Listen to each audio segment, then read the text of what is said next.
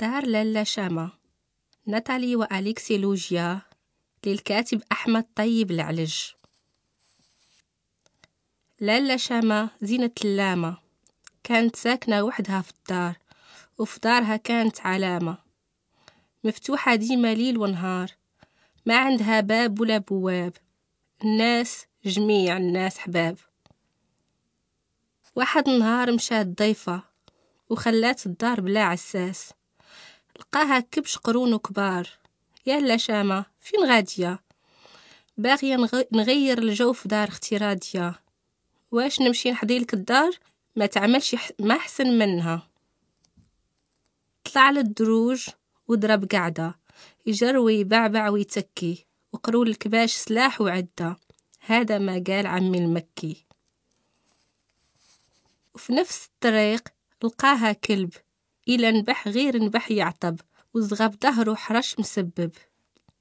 نفس السؤال نفس الجواب وحتى الكلب قصد الدار وعرف المكان اللي يختار. صباح الخير لالا شامة. تانا نمشي للدار لامة. عرفتك انتي الفنيتة وخا فنيتة أنا عفريتة. وباغية نمشي نحمي دارك. سيري ودخلي البطانية باش تنغزي اللي بغا يسرق. شي تكيكة غير آدمية باش يحشم ويمكن يعرق. عاد جديك بنوارة ودن وقال حتى أنا هنا ودارك هي المزارة اللي فيها الأمن والهنا. عندي في الدار أم الأغصان شجرة عالية عملها سمعة ودن بصوت فيه الحنان صادق وخالي من الصنعة. شوية شوية لقاتها عقرب حتى أنا نعس نجرب.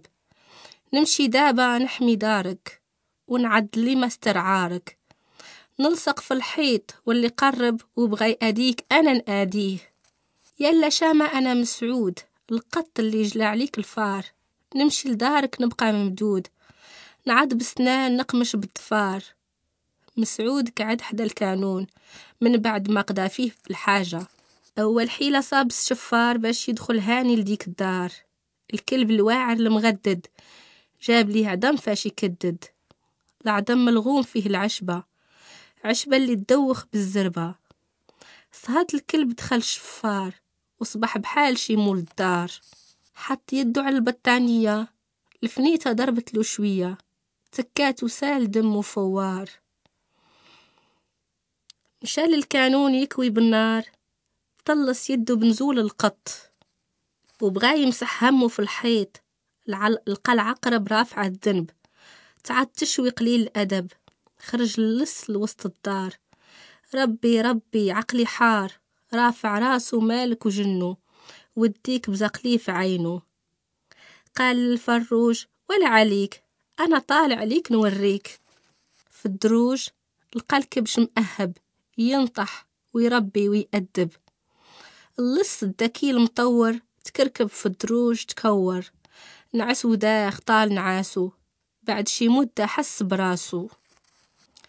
ملي فاق صاب لالا شامة هي وحماتها واللامة كلهم رافعين لسما الكفوف يا ربي شوف من حاله شوف وبقات الدار في وجوه الناس مفتوحة والمحبة أساس.